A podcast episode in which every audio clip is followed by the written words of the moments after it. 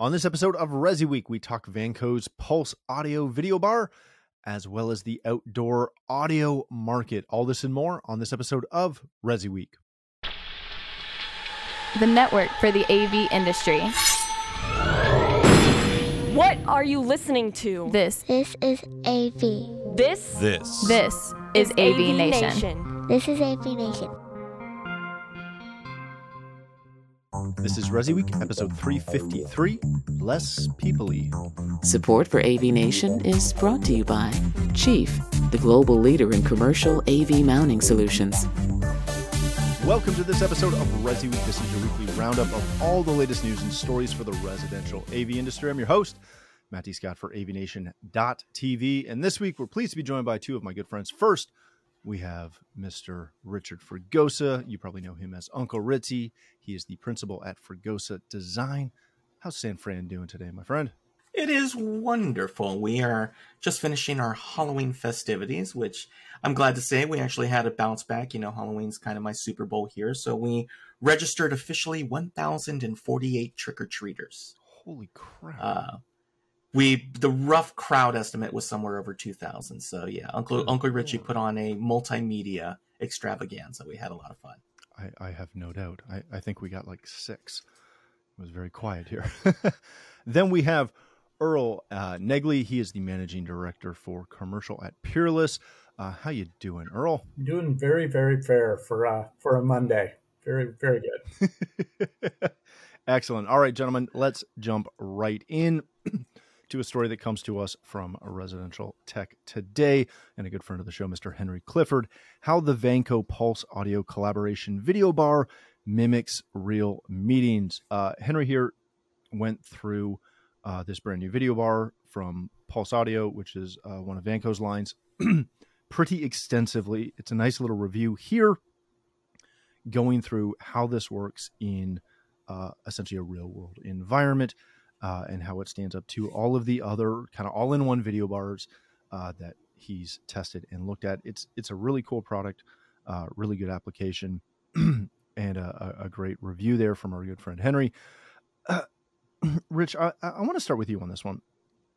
We continue to obviously see these products pop up, see these products get updated, renewed,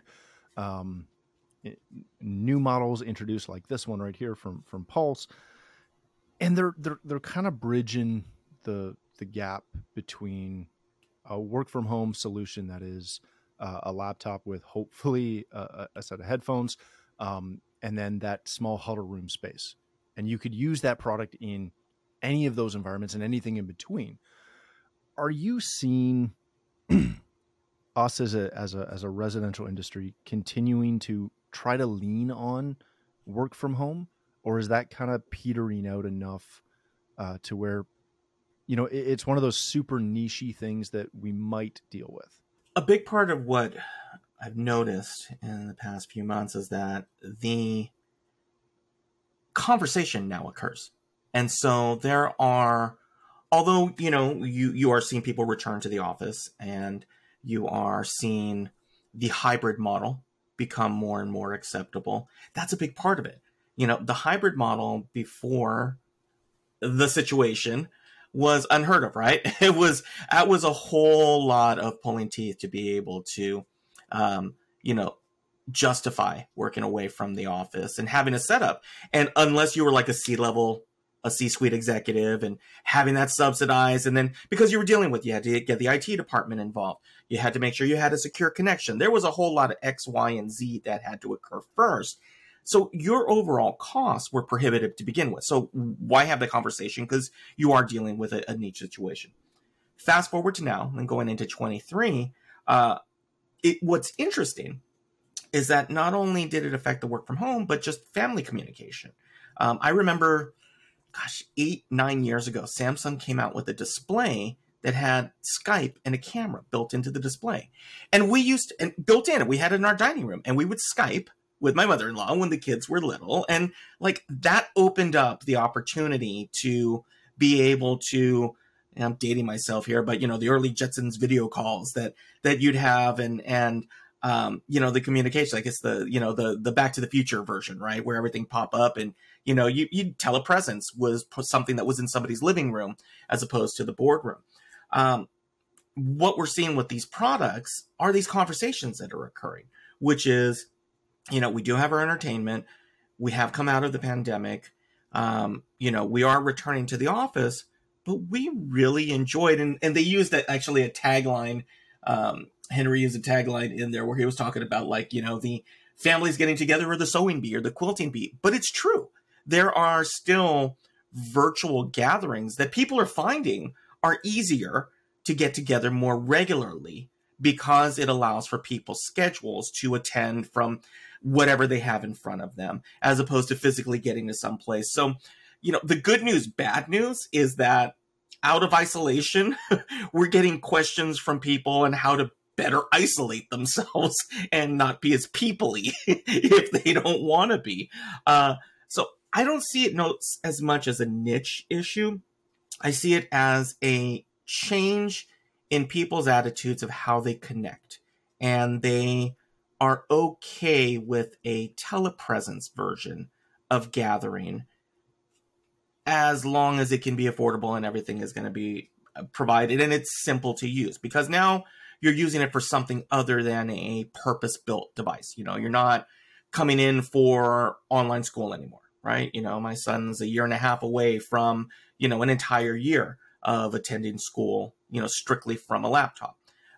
You know, people are doing less and less of that, but they did find that they were able to connect and they had the ability. And some people who are more homebound have the ability to expand out and be able to share in quality time with people. So, you know, I think I view it like anything else. I view it like voice control. I view it like tunable lighting. I view it like anything in health and wellness. It's a market that you can use to create your home as an environment to stay connected. And how you stay connected means something different to everybody. But the tools are there, and the tools are becoming affordable, which is a big key now, is that it's accelerated affordable tools, because you're not going to necessarily be able to say, you know, Mr. and Mrs. Client who want to see the grandkids, here's a $10,000 eagle eye, fantastic, you know, 4K video bar that you can use to see, you know, your grandkids take steps. It's not going to happen. This, and I actually had the opportunity to see it at Infocom and talk to the group over at Vanco. It's a great product because they are seeing that need and bridging that need in between. And they're saying, hey, we can use this in the commercial environment, but we've designed it to live just as nicely in a residential environment, and with the dealers who are already in place to be able to place that product. Yeah, that's a really good point. I will say we're having more conversations about the home office. And again, not leading with it, but when we do a walkthrough, it's no longer just the, yeah, we'll put a data drop and, you know, a TV here so you can watch the news. It has become a much bigger aspect of that conversation when you're walking through. Earl, I do want to kind of flip this a little bit. There's been a large number of residential integrators that have never worked in small business or light commercial, who through the pandemic and work from home and all that jazz, they kind of got baptized with fire as far as how to create what really accounts to a small huddle room in a lot of their customers' homes. Is there a large opportunity here for those integrators to kind of make that switch as more and more of these products are available and they're seeing them more and they've got that little bit of experience? Should they be expanding or looking at the opportunity to expand into that light commercial, that SMB space? Yeah, boy, there's a lot to unpack here, my friends. It's amazing what a couple years, you fast forward a couple years through a pandemic, just how significant social economic impacts are to businesses that, you know, our businesses at Peerless AV, we're an 81-year-old company and have had the regiment of, if you're not seen in a workplace, you may not be on the payroll. Our company had to make a pretty gigantuous leap when work from home came. And some of the just the sheer business impact. If you think of the conventional Resi installer, that was a boon to their business because now people needed better networks at home. They were also tied and tethered to the home for an extended period of time in the early stages of the pandemic with no relief valve, such as like outdoor entertainment and things like that. So the last 2 years has shifted not only the need for tech to be more deployable from a remote and without all the heavy lift and the technical IT department tethered to, a camera and a UCC bar at work from home. And I think that's why you're seeing companies like Vanco take a pivot to UCC soundbar and others, including ourselves, pivot into outdoor entertainment where people are tethered to the home more so than going back into the office. So the pandemic had a profound impact of what we accept as normal today. We expect to be online in a UCC collaborative environment today, whereas 3 years ago, that was not the norm. Yeah, that's a really good point. All right, gentlemen, let's change topics for a moment. This comes to us from Hidden Wires out of the UK. The waterproof speaker market is expected to reach $12 billion. And yes, I did say $1 billion in the next 5 years. Now, I'm going to preface this with A, go read the article, but B, yeah, we're aware that they're talking specifically in this mostly personal audio devices, things like, the Sonos Roam or the JBL Pound or something like that. I can't remember what it's called. But all of those little personal devices, Richie's laughing at me, but you all know which one I'm talking about, that are, again, they're Bluetooth, they're Wi-Fi. You throw them in a backpack, take them with you, and have all kinds of fun. But it is, dare I say, conditioning people to expect solutions that sound good, that are good in any environment outside. It's not just a set of headphones. You can go have a picnic and, as I do with my kids all the time, turn something on so my daughter can have a little dance party as we're having a picnic. Earl, I want to start with you on this one. We have seen outdoor entertainment increase both commercially and residentially. Every year up here, kind of in the spring, we usually sign a handful of real nice quality outdoor installations going around a pool. I say in the spring because if you've listened to the show for a while, I'm in Canada. We don't put stuff in outside in the winter because it's snowing and it's freezing and I want to be skiing and not trying to dig a trench. Or having my guys try and dig a trench through the frozen tundra. What are you seeing with these kind of reports showing this massive increase?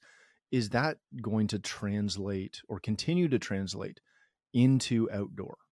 Oh, there's no question that the outdoor technology space is going to be on rapid rise, whether it be Resi or commercial. I think if you look at the Resi side, for instance, new data shows some accelerated loss in listings as well as home values and things of that nature as the R word is floated around everywhere. Right. I suspect as there is a downturn in the home building market as well as the resellabilities of homes in the near future, where people are going to attack and obviously world economic conditions, gas pricing, for instance, where, flights may have been very affordable during the pandemic because they couldn't fill planes and you couldn't fly everywhere. Today, that's changed where fuel prices and air travel is up there to where I think you're going to see all of these socioeconomic conditions begin to drive better investment into the home. Where can you put $1 of investment and you get a greater than $1 return? And the one area of the home that's still underdeveloped is outdoors. Now that we're somewhat working from home, also the work from home drives that. You're going to have better networks, including outdoor, where if it's a 70 plus degree day, which we're pretty close to that, believe it or not, in Chicago here today, let me go out and do some work from home out on the patio, on the deck, and I can still stay connected with entertainment and such. And then conversely, if you look at the commercial aspect, every bar, restaurant, hotel is always looking for increase in the average spend by travelers, or if you're going out to eat.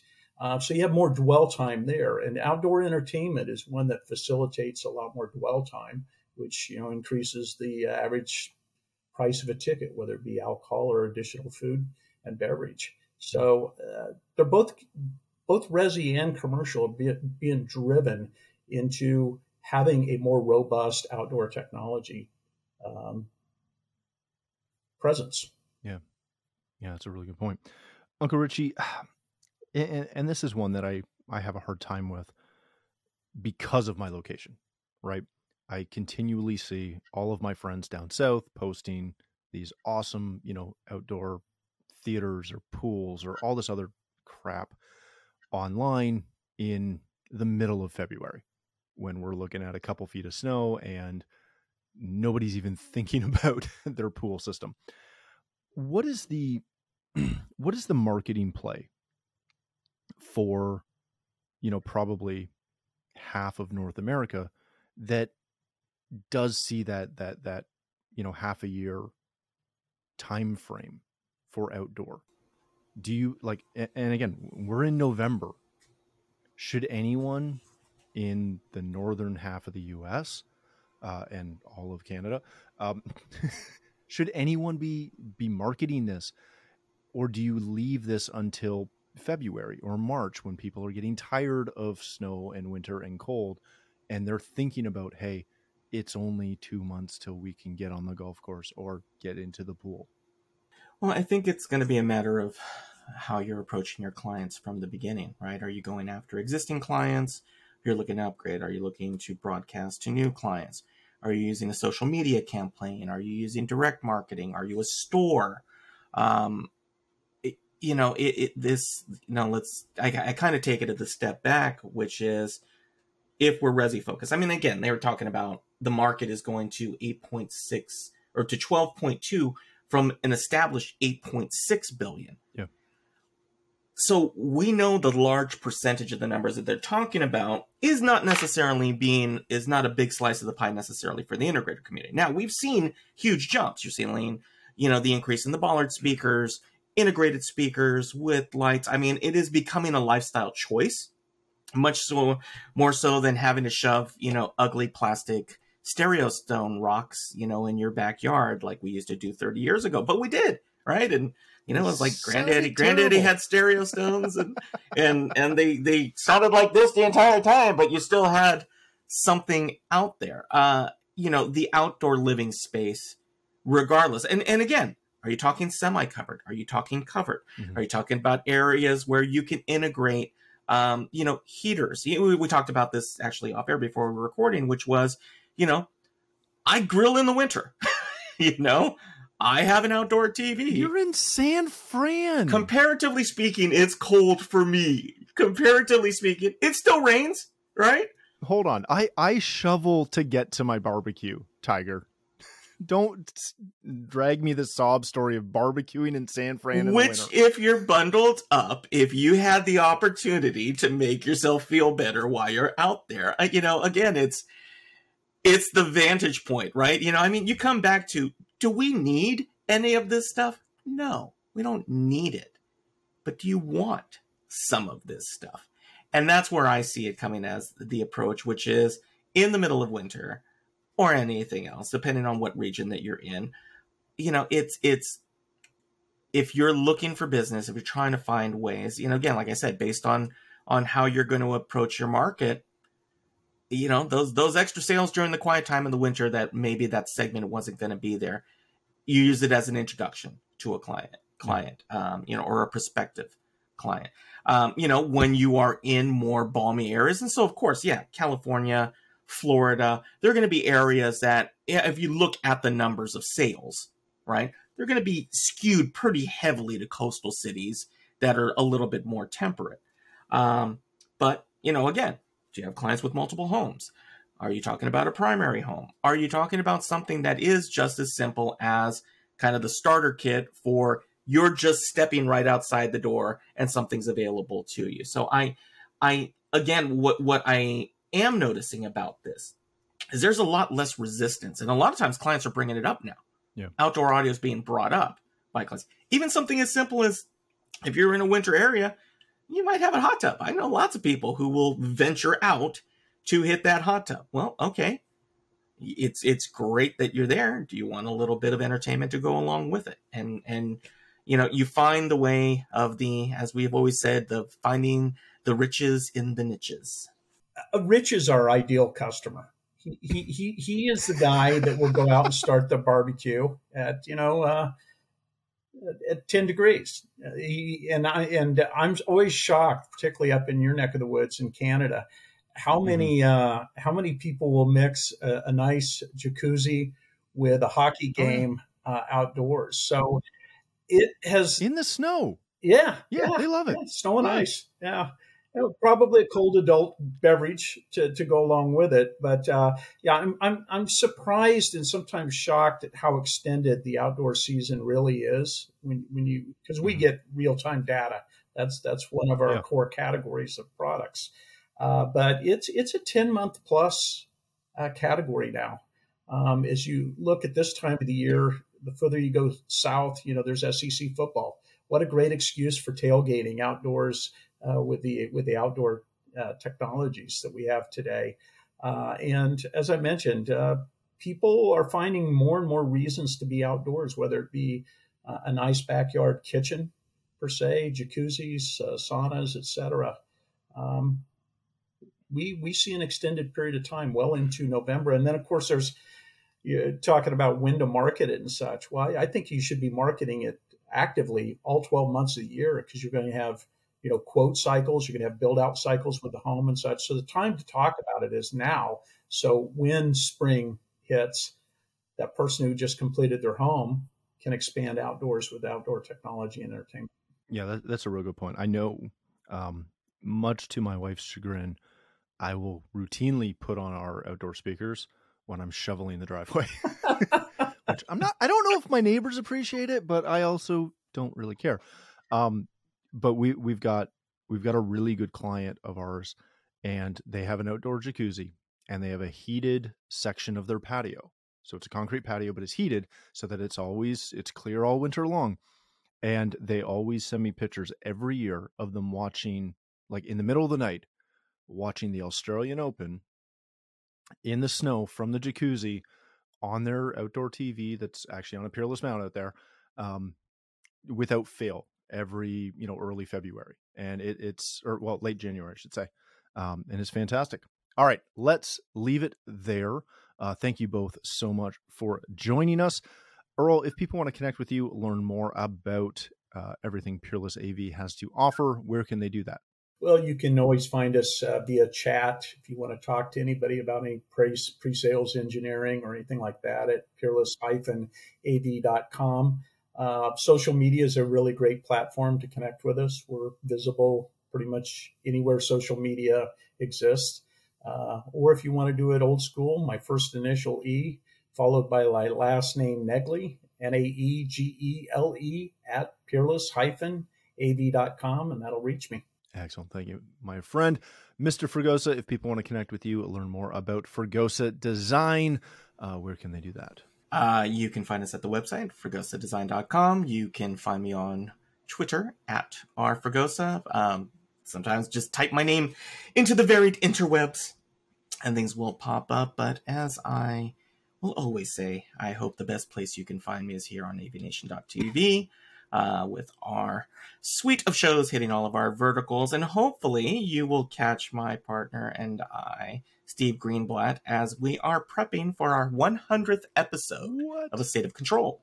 Yeah, we've got episode 100 coming up where we talk about all things automation. So we're excited about it. It's going to be a whole lot of fun, but hopefully you catch us here and you help our sponsors and give everybody a shout out there. Excellent. Thank you, my friend. Thank you again for joining us. If you'd like to connect with me, you can find me on Twitter at Matt D. Scott and most other social platforms. But more importantly, please visit avnation.tv, where you'll find this show as well as a wide variety of other shows with all the verticals that we cover. When you visit the website, please take a moment to check out our supporters. We are extremely thankful for their support and ask that you check them out as well. Thanks again for watching. That's all the time we have for this episode of Resi Week.